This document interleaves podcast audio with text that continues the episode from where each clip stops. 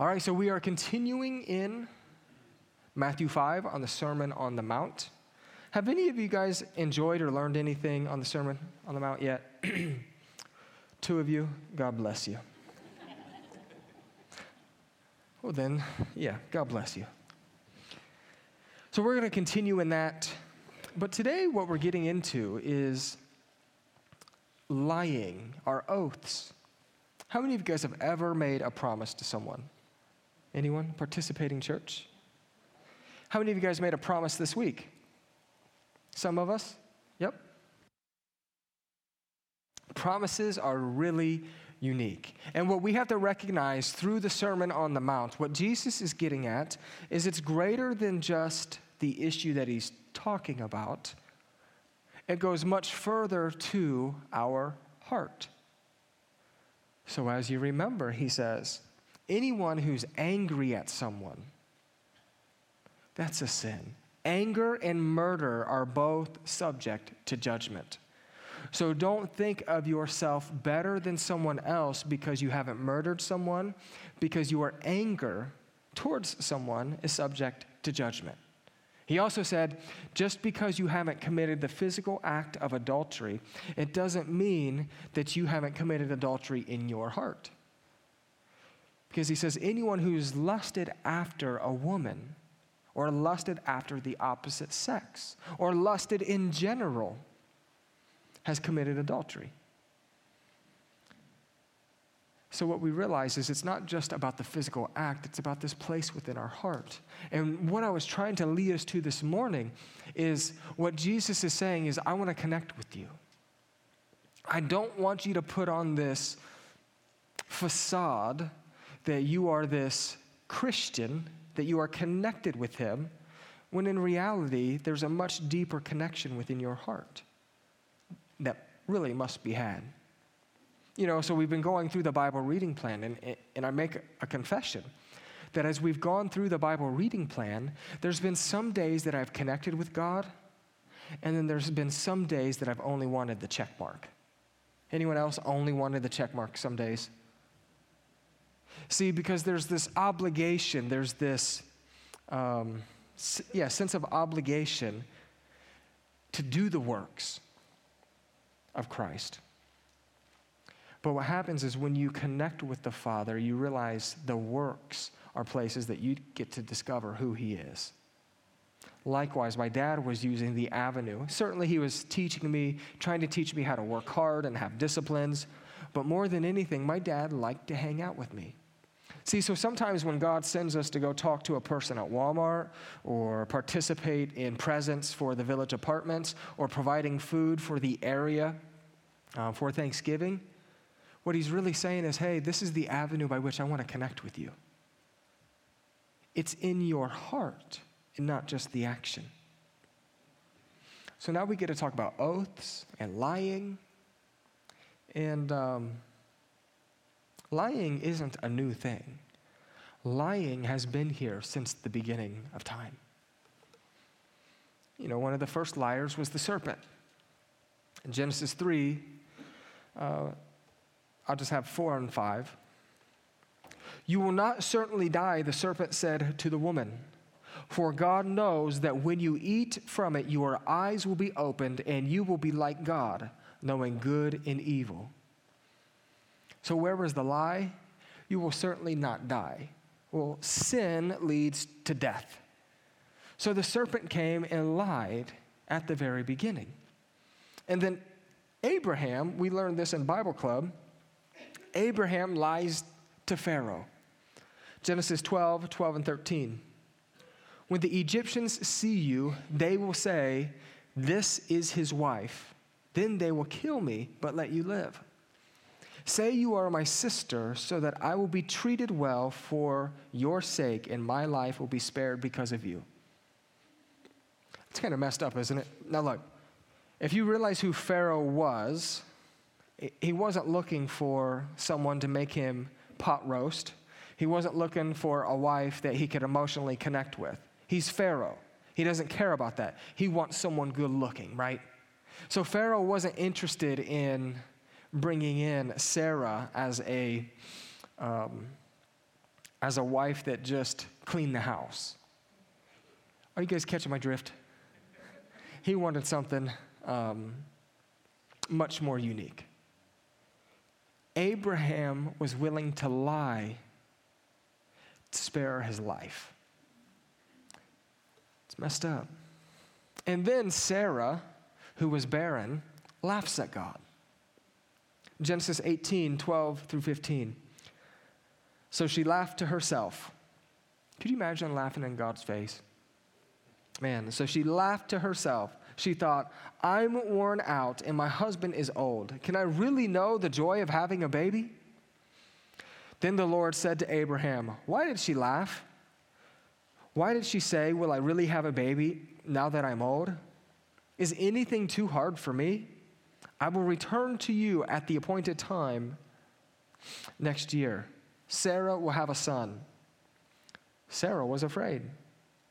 She lied and said, I did not laugh. But the Lord said, You laughed. You laughed. Lying is not new to us. Ananias and Sapphira lied about their giving. Potiphar's wife lied about Joseph. Saul lied to David about a wife. And also, kids often lie to parents. So I have a video. Are we ready for that one? I have a video of some kids just lying, just making up these lies. So I want to watch this real quick. Mine.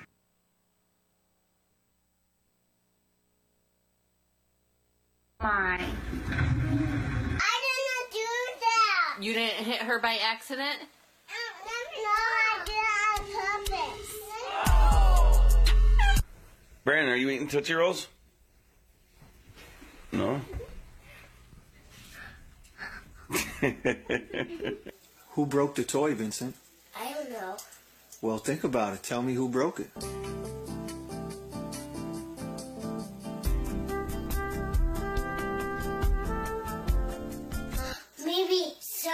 Came in the house when my when somebody was following them home. Then he came in my house and broke it. I didn't do it. I know. I know I didn't do it when I was a baby. I, whenever I touched it when I was a baby, I was so careful. You touched this when you were a baby? Well, I was so careful when I did. And I was I was careful. I really was. Hmm. You didn't? Did somebody do that to you?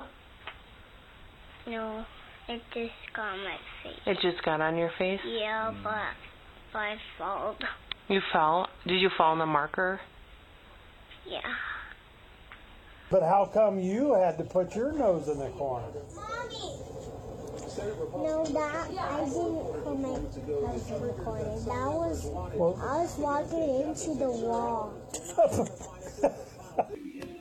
Sammy, did you eat that marker? No, You didn't eat the marker? put it on me. Oh, did you eat it too? No.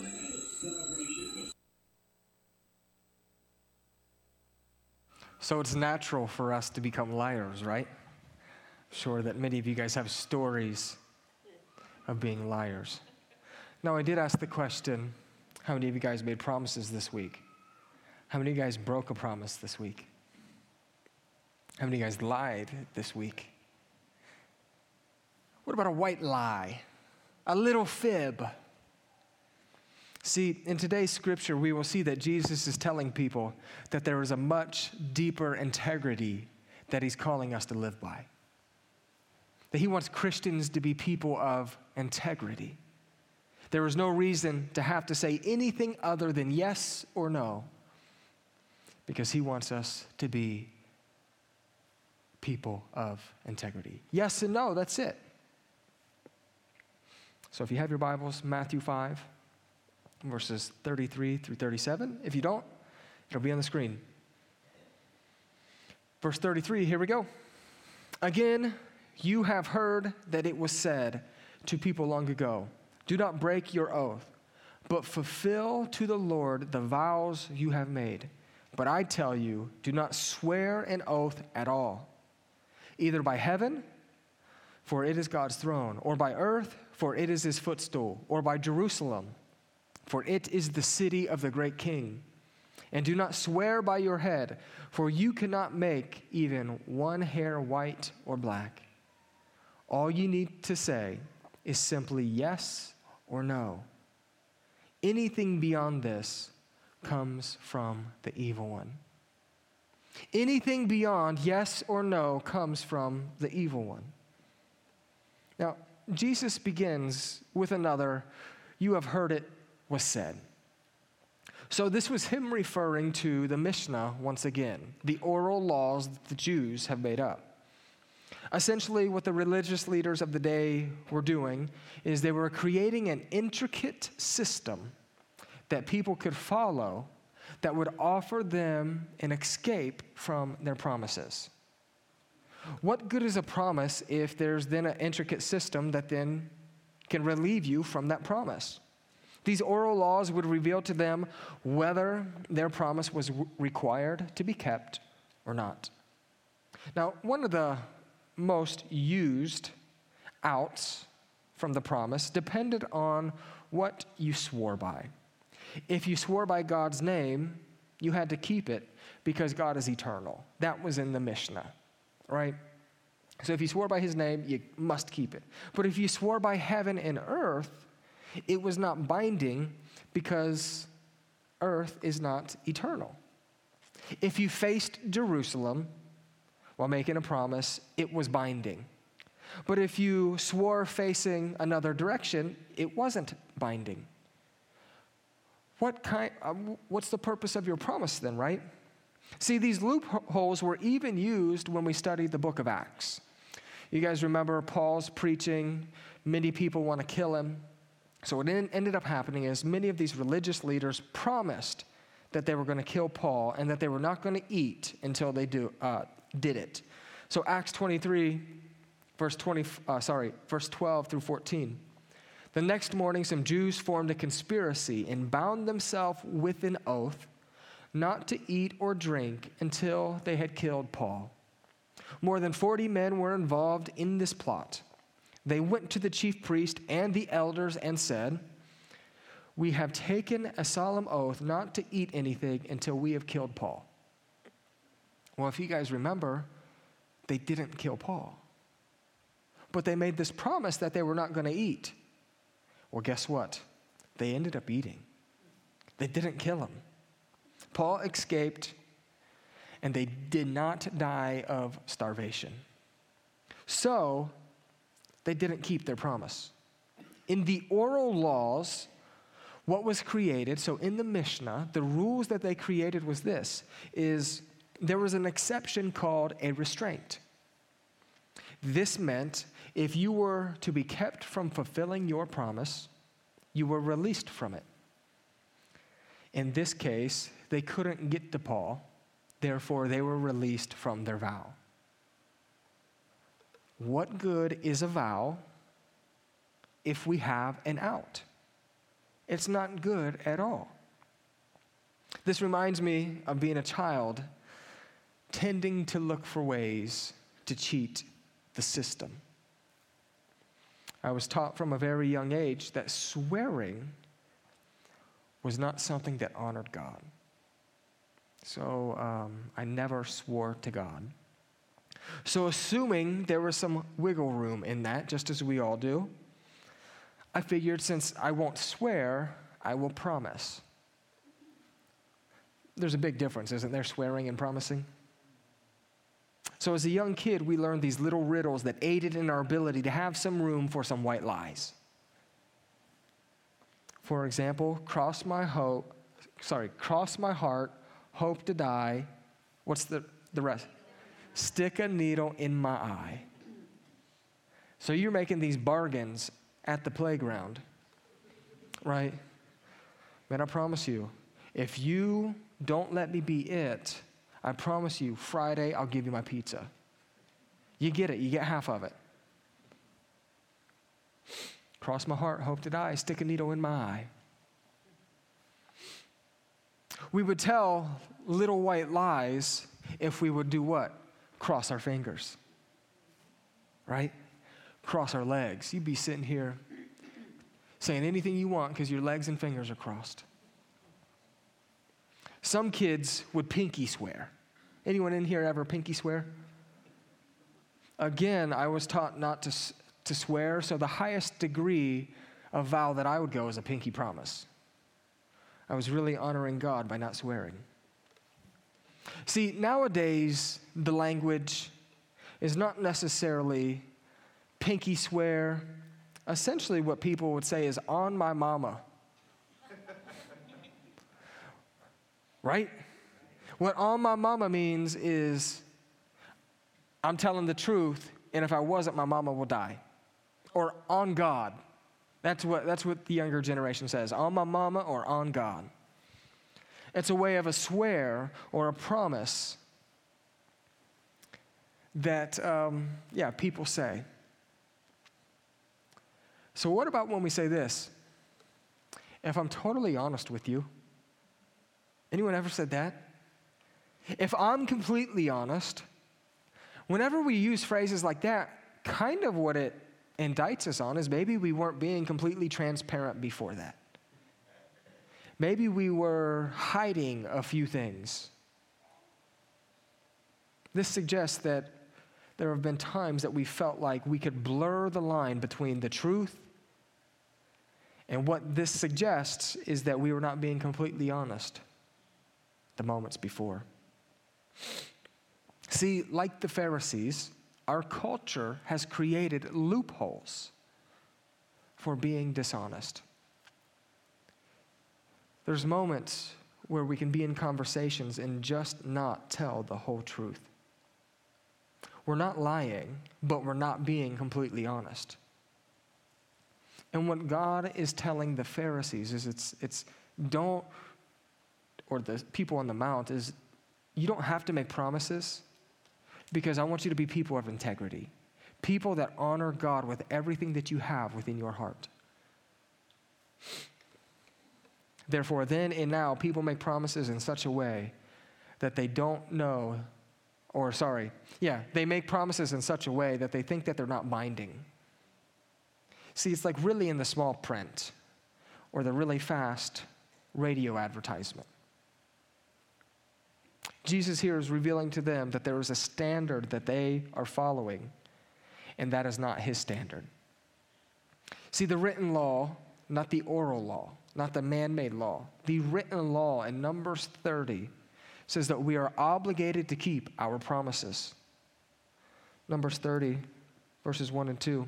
Moses said to the heads of the tribe of Israel, This is what the Lord commands. When a man makes a vow to the Lord or takes an oath to obligate himself by a pledge, he must not break his words, but must do everything he said. So I think we've all lied in here. And if you think that you haven't lied, you're lying to yourself. We've all lied. And what Jesus is getting at, he's, he's paralleling, paralleling Numbers 30 with verses 34 and 35 here in the Sermon on the Mount. So here's what he says But I tell you, do not swear an oath at all, either by heaven, for it is God's throne, or by earth, for it is his footstool, or by Jerusalem, for it is the city of the great king. So don't swear or promise to any of these things. Because swearing by heaven is just as binding as swearing by God. Because God is, um, be, yeah, because swearing to heaven is God's throne, right? Or swearing by earth is just as binding because earth is God's footstool. And swearing by Jerusalem is just as binding because Jerusalem is God's city. See, anything that the Christian does is not for ourself, it's actually unto God. The way that you interact with people throughout the week, you're actually serving God. So when you make a promise to someone, your promise to that person pales in comparison to the integrity in your heart when you promise to that person because God is going to judge everything that we do. So when we say yes or no, we're doing it unto God. See, Jesus came to address the silly, man made rules of culture that allowed them to sin. And cultural acceptance doesn't mean God's approval. See, what the Pharisees ended up doing is they created these oral laws that gave them loopholes so that they could sin. We talked about um, how men could leave women. If a woman burnt his soup, he could leave. Does that seem biblical to you? Not at all. So the Pharisees were creating these loopholes, and now they're creating loopholes for how they can lie and not keep their promise. Cultural acceptance doesn't mean God's approval. The religious culture created a list of rules that made it easy to divorce, lie, and justify a person to do as they wished. Our culture today, today, is doing whatever it can to justify sin as well. Just because culture says that you can pick your pronoun, it doesn't mean that that's God's intention. Amen? It doesn't mean that we get a pick. It doesn't mean we are to affirm it. Culture doesn't dictate God's heart. Amen? Likewise, man made oral laws will not be what grants us into heaven. We can't hide behind man made oral laws. We can't hide behind our own justification. I always think of the um, movie Liar, Liar, where Jim Carrey is unable to lie. A lot of, imagine if we couldn't lie. That'd be um, really unique, wouldn't it? Our hearts would be exposed. Jesus simply and profoundly lets those know on the Mount that God has a higher standard for their oaths, and our ability to keep them is not promised. So, followers of Christ, as I've said throughout this whole sermon, followers of Christ must be known for integrity. At your workplace, within your family, within the church, within your friend group, are you known as a person of integrity? Or do people question who you are and what you do? Verse 36 And do not swear by, by your head, for you cannot even make one hair white or black. Jesus wants us to be people of integrity, so we cannot even make promises on ourselves. Right? You can't promise anyone anything. I can't say, hey, I promise you I'll give you $5 tomorrow because I don't know if I'll be here tomorrow. I can't say, I promise you that I'll give you $5 once I get off the stage because I don't know if I'm making it off the stage. Right? So we can't even make promises on ourselves because we do not possess the ability to carry the next breath. Every breath that we're taking comes from God. Every beat from our heart comes from God. And some of you are like, why? I can change my color. I can change the color of my hair. You're not changing the color of your hair. Do you know what you're doing? It is you're just covering up your hair. You didn't change the color. You change the appearance. But at the core, your hair is still whatever color gray, white, purple, pink, missing. Um, all right? Whatever it is. Um, so if you can't change the color of your hair, how can you make a promise about tomorrow? And maybe you say, I'm not a person who makes promises we have to ask ourselves are we people that lead people astray somewhat in a manipulative way?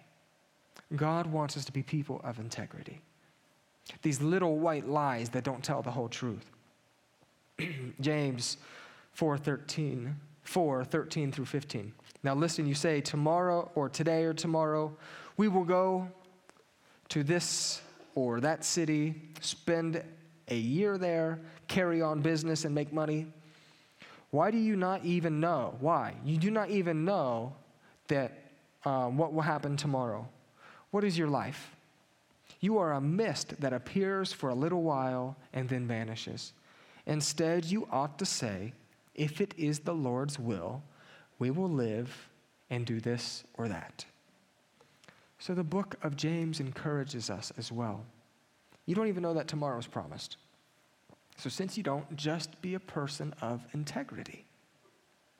See, being truthful is far greater than being believed. Right? Being truthful is far greater than being believed. But what I see within culture is culture cares more about being believed than truthful. Anyone in here, I know that I have. Sometimes I've just wanted to be believed more than I've been truthful. Anyone else ever felt that way? Look, it's okay because there's grace. There is no condemnation in Christ Jesus. But we do have to strive to do better. What Jesus is trying to help them understand is the heart of God's law is to let your yes be yes and your no be no. And this is why he says in verse 37 all you need to say is simply yes or no. Anything beyond that comes from the evil one. God didn't want us to make promises. If your yes is yes and your no is no, we never need to make oaths.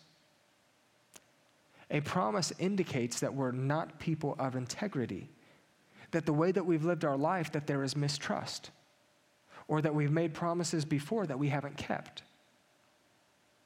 So, actually, when I have to make a promise, what that actually says is, I have not lived a godly life that people trust.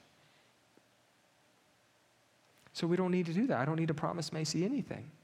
My yes is yes. And when it comes to marriage, my yes was far greater to God about her than my yes was to her. And if my yes wasn't to God first, then um, we'd have more problems, right? So my yes has to be yes.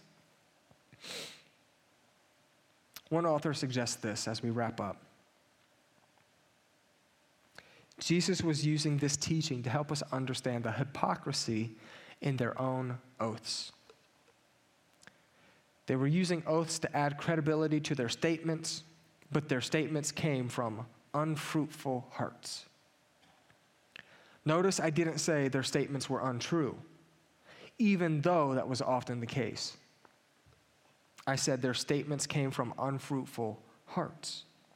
You may think that that's a subtle distinction, but it goes directly to the heart of what Jesus was saying. The Pharisees had systematic had systematically reduced righteousness to a set of external behaviors.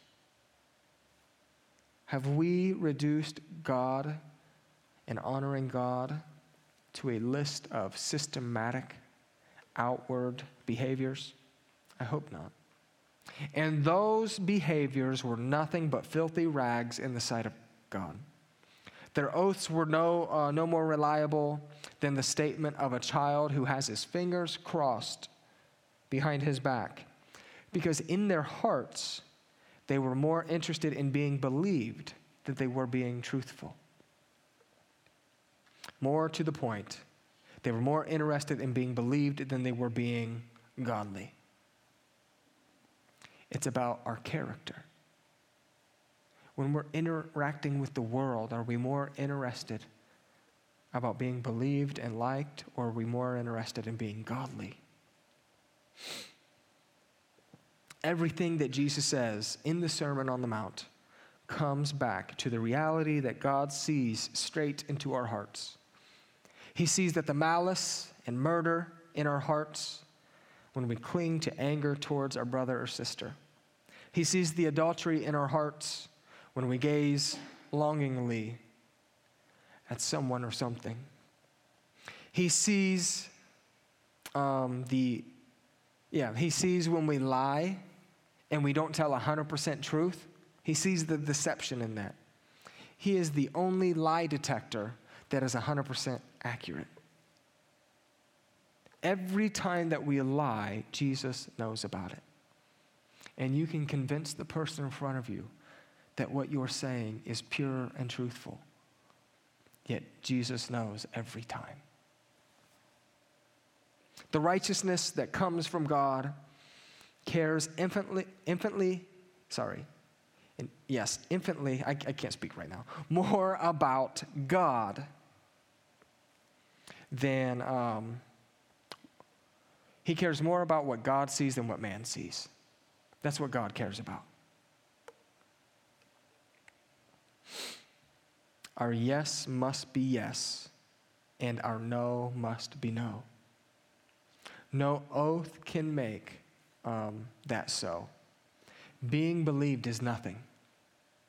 Being a truthful person in the eyes of our Heavenly Father is everything. Amen? James 5:12 Above all, brothers and sisters, do not swear, not by heaven or by earth or by anything else. All you need to say is yes or no. Otherwise, you will be condemned. So, Jesus, uh, again, as he's dressing those on the Sermon on the Mount, he's letting them know hey, it's not about the lie, it's, it's about you, you faking and trying to appear something that you're not. And when we try to appear to be something that we're not, we're certainly um, lying to ourselves and other people.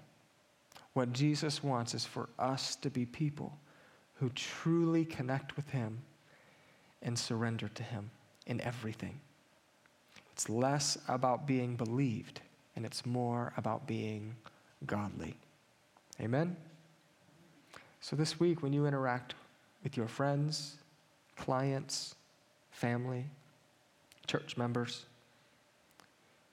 I hope that God reminds us that it's about being godly, and I hope that we're obedient to that. Let's pray.